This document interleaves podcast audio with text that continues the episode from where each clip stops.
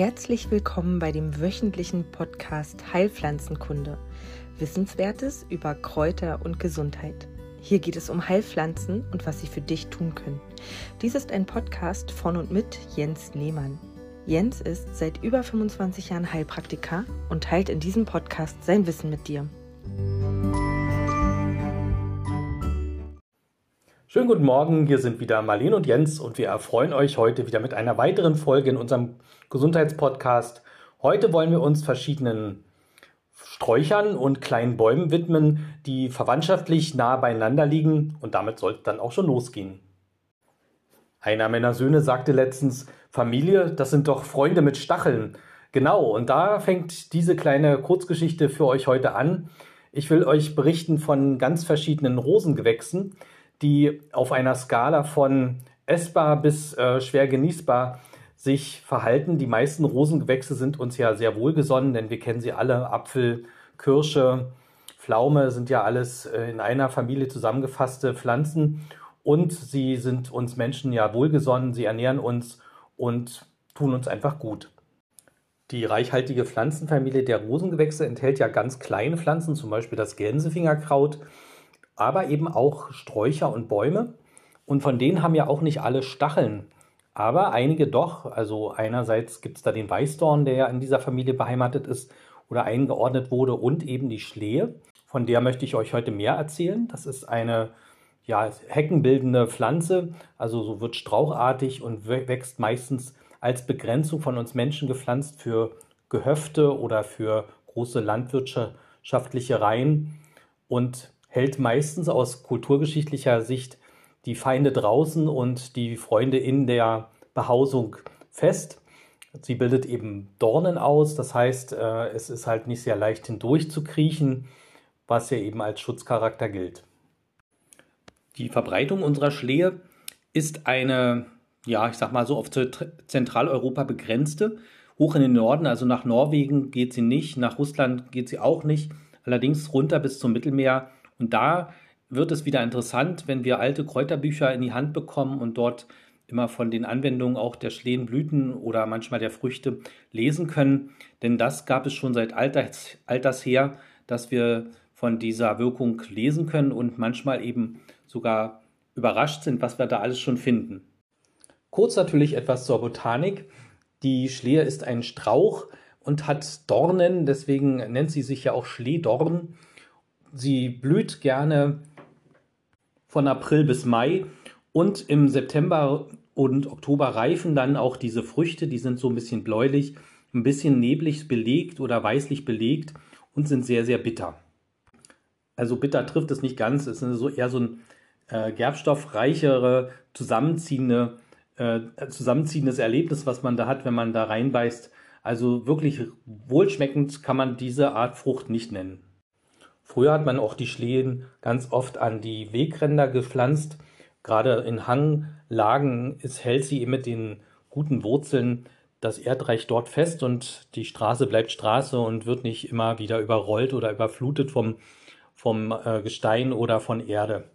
Sie mag kalkhaltigen Boden, deswegen ist das halt auch sehr ähm, wahrscheinlich, dass wenn wir in den Bergen spazieren gehen, sie dort auch öfter antreffen die Ärzte aus Griechenland und aus der, aus der römischen Kulturperiode haben die Früchte der Schlehe gerne benutzt, und zwar für Erkrankungen des Darmes mit Blut oder ohne Blut, mit Durchfall, ohne Durchfall. Alles, was an Erkrankungen und Vergiftungen über den Darm hinaus behandelt werden musste, hat man gerne mit diesem Mus begleitend behandelt, mit mehr oder weniger Erfolg. Nicht nur die Früchte wirken bei uns im Körper reinigen, sondern vor allen Dingen auch die Blüten. Die kriegen wir heutzutage noch in den Apotheken immer ganz gut äh, besorgt. Und das ist halt die Hauptanwendung. Alle Säfte, die wir im Körper haben, ob das Blut ist oder Urin oder die Lymphe, werden durch die Anwendung der Blüten entsprechend gesäubert. Und hiermit sind die Anwendungsbereiche dann eben der Blüten auch sehr, sehr vielfältig. Das kann hingehen von rheumatischen Erkrankungen, von Durchfallerkrankungen, von Vergiftungserscheinungen, von unreiner Haut. Also der Wirkprinzip, das Wirkprinzip ist immer das gleiche. Wir haben eine, einen verunreinigten Saft und der muss halt entsprechend gereinigt werden. Das macht man generell natürlich mit den sogenannten Blutreinigungspflanzen. Aber man kann es eben auch, wenn man es nicht ganz so tief möchte, dann eben mit dieser Art Pflanze versuchen. Denn diese Reinigungsfähigkeit, die hat sich also nicht nur in dem Erwachsenenstadium gut bewährt, sondern insbesondere bei Kindern. Denn die Blütenanwendungen sind ja per se eigentlich für Kinder immer so mehr oder weniger das Beste. Also alle Blüten, die wir so kriegen können als Heilpflanzen, sind für Kinder immer mit das Beste, was man so geben kann. Da denken wir natürlich an erster Linie an die Kamillenblüten, die Schlehenblüten, die Gänseblümchenblüten. Also alles, was an Blüten äh, als medizinische Verwendung gilt, ist erstmal per se gut für unsere Kinder. Und da sind wir natürlich in dem anderen Extrem. Also äh, ich versuche euch heute so verschiedene Bögen aufzuzeichnen. Einerseits ist dieser Bogen von den von der Pflanzenfamilie ausgehend, ja, wo wir einen kleinen Bereich sehen, eben der Rosengewächse von den kleinsten Pflanzen hinweg über die, ja, ich sag mal, Obstbäume, die wir so kennen, Apfelkirsche und so weiter, bis hin zu den mehr oder weniger nicht ganz so bekömmlichen Gewächsen, wie nachher dann im späteren Verlauf die ähm, Traubenkirsche oder den Kirschlorbeer, auch äh, Rosengewächse, die natürlich für sich genommen äh, ein bisschen unangenehmere Wirkung auf unseren Körper haben.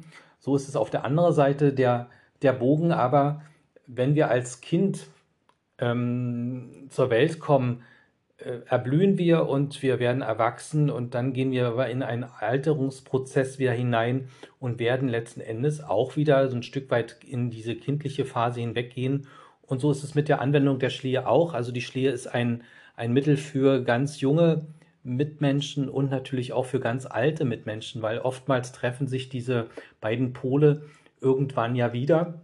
Und so ist es nicht religiös gemeint, sondern einfach rein aus der Physiologie heraus denn ältere Menschen brauchen eigentlich im Grunde genommen auch nur kleinere Reize und feinere, obwohl sie schon so, so, so lange gelebt haben unter Umständen.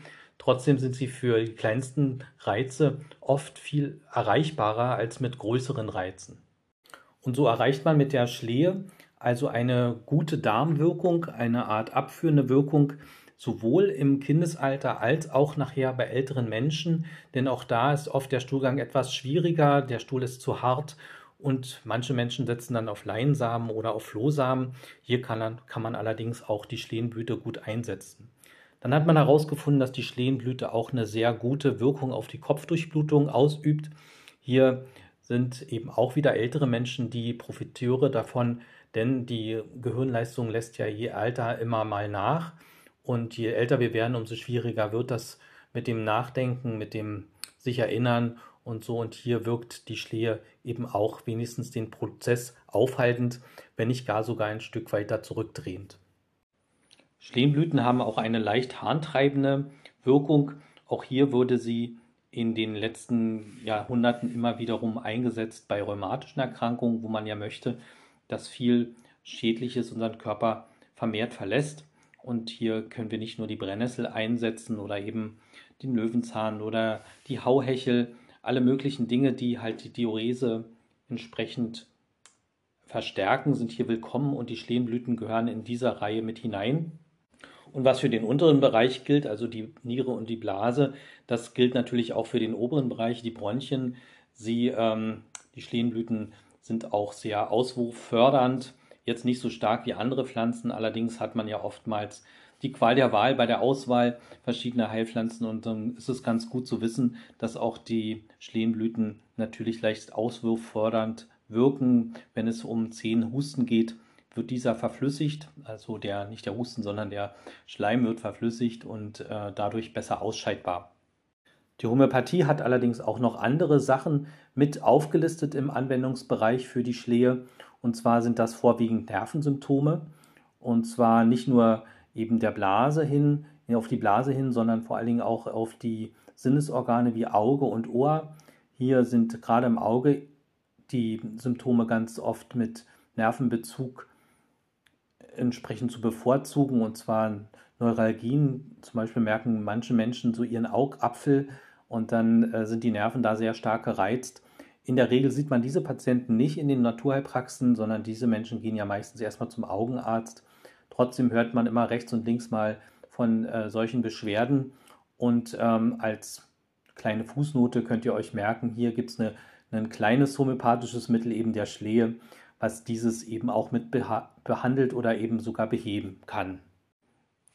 Dann hat die Homöopathie auch noch herausgefunden, dass wenn man ähm, homöopathisch aufbereitet, sie dem Herzen gut tun und auch die Atemwege entsprechend ähm, gut behandeln und gut durchgängig werden lassen, sodass Symptome entstehen wie Herzbeklemmung und wildes Herzklopfen, natürlich Kurzatmigkeit, das sind ja schon äh, sehr drastische Symptome. Natürlich müsst ihr da zuerst den Krankenwagen anrufen.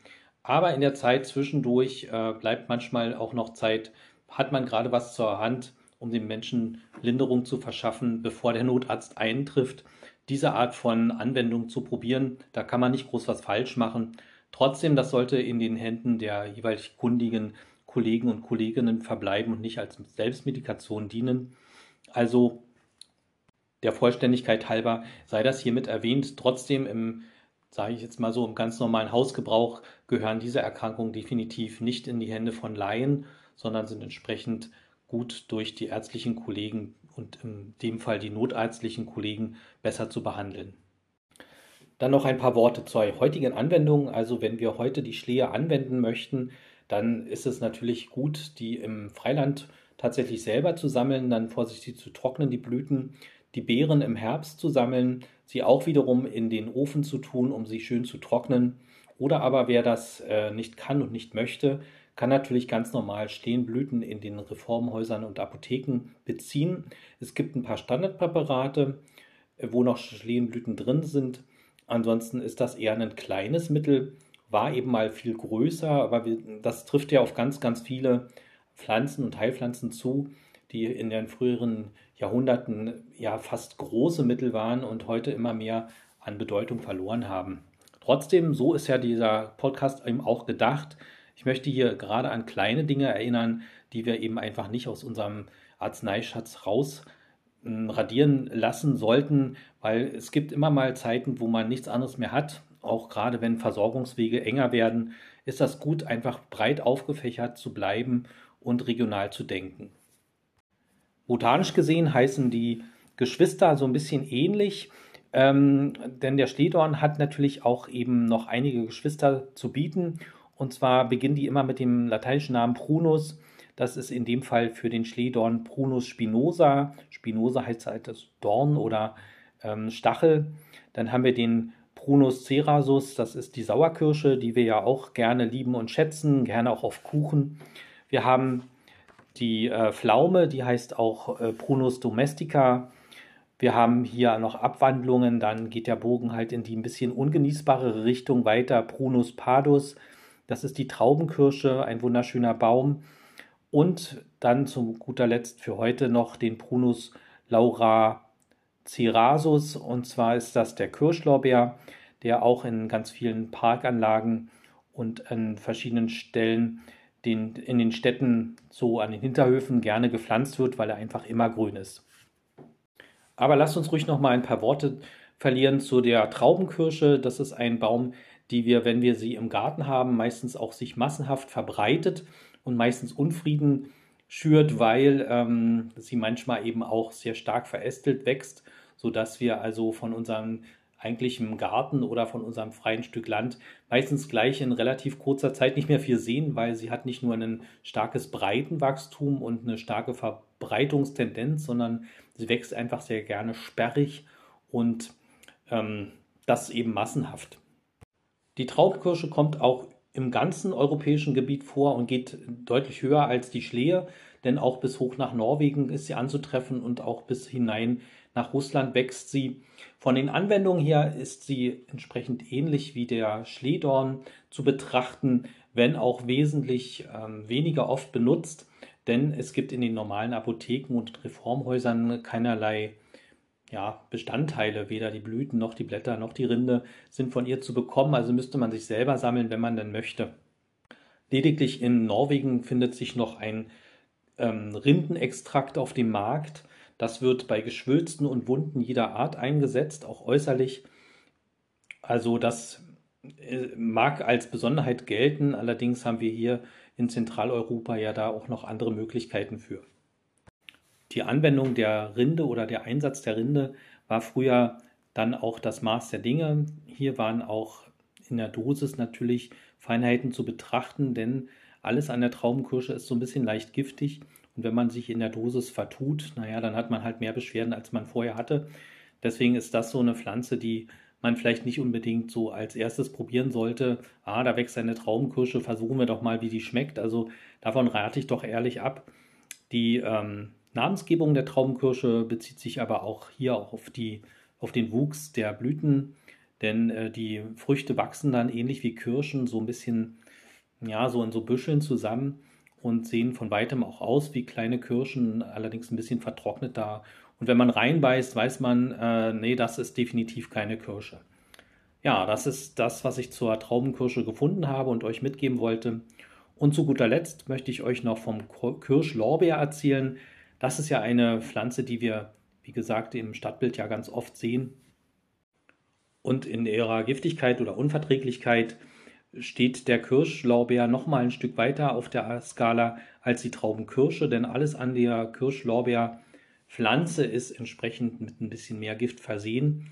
Auch hier sind die Anwendungen ähm, sehr überschaubar. Das äh, obliegt ja ganz raffinierten Feinheiten in der Dosierung und da muss man sich wirklich gut auskennen. Früher hat man die Blätter benutzt und die kleinen Zweigspitzen für die medizinische Anwendung, allerdings auch nicht jetzt so in dem Maße wie eine Tee-Anwendung, sondern man hat das gesamte Material Wasser destilliert. Hier kommen die Freunde der Destillation definitiv auf ihre Kosten und auf ihre Freuden. Und es wurde das sogenannte Kirschlorbeerwasser so gewonnen. Das kann man sich auch heute noch herstellen, herstellen lassen natürlich von fähigen Destillateuren. Da habe ich zum Glück das, ähm, das große Vergnügen, euch meine Kollegin Marleen vorzustellen, die ja in ihrer Freizeit viel destilliert hat und auch immer noch tut und auch dieses Kirsch, Kirschlorbeerwasser für mich hergestellt hat. Ich konnte davon einige Proben an mir selbst probieren und ähm, kann mit Sicherheit berichten, dass das eine Anwendung ist, die halt auf die Herzgegend ähm, beschränkt bleibt und in geringerer Dosis dem Herzen Gutes, Gutes tut. Und so wird es auch in den vielen Büchern und in den Abhandlungen auch beschrieben, dass Kirschlorbeerwasser ein schmerzstillendes Mittel ist, auch den Hustenreiz ein Stück mildert, aber vor allen Dingen ein Mittel darstellt, um das Herz zu beruhigen und äh, den Rhythmus wiederherzustellen. Aber dazu braucht man eine bestimmte Dosis und das ist eben wiederum auch nichts für den allgemeinen Gebrauch, beziehungsweise mal zu probieren als ob. Also da muss man sich schon gut auskennen und äh, entsprechend, wenn ihr da Lust habt drauf, dann fragt ihr dort bitte einfach Menschen in der Umgebung, die da einfach schon längere Zeit auf dem Weg sind. Ja, dann komme ich für heute schon zum Ende. Ich hoffe, es war ein kurzweiliger Diskurs und wir hören uns nächste Woche wieder. Macht's gut, eine schöne Zeit. Bis dann. Bereit für eine Live-Erfahrung? Am 14.04. begrüßen wir euch in Anwalde zu unserem Vortrag über Regeneration und Entgiftung. Seid dabei und erlebt uns live vor Ort. Doch das ist noch nicht alles. Ein neuer Kräuterkurs mit zehn aufeinanderfolgenden Terminen und verschiedenen Themen startet bald. Interessiert? Besucht die Webseite www.pflanzenpraxis.com für weitere Informationen. Wir freuen uns auf euch. Dies war der Podcast Heilpflanzenkunde. Wissenswertes über Kräuter und Gesundheit. Weitere Angebote und Informationen findet ihr in den Shownotes und unter www.pflanzenpraxis.com. Wenn du Fragen an Jens hast, schreib gerne eine E-Mail an kleinekräuterkunde@yahoo.com. Danke fürs Zuhören und empfehle diesen Podcast gerne weiter.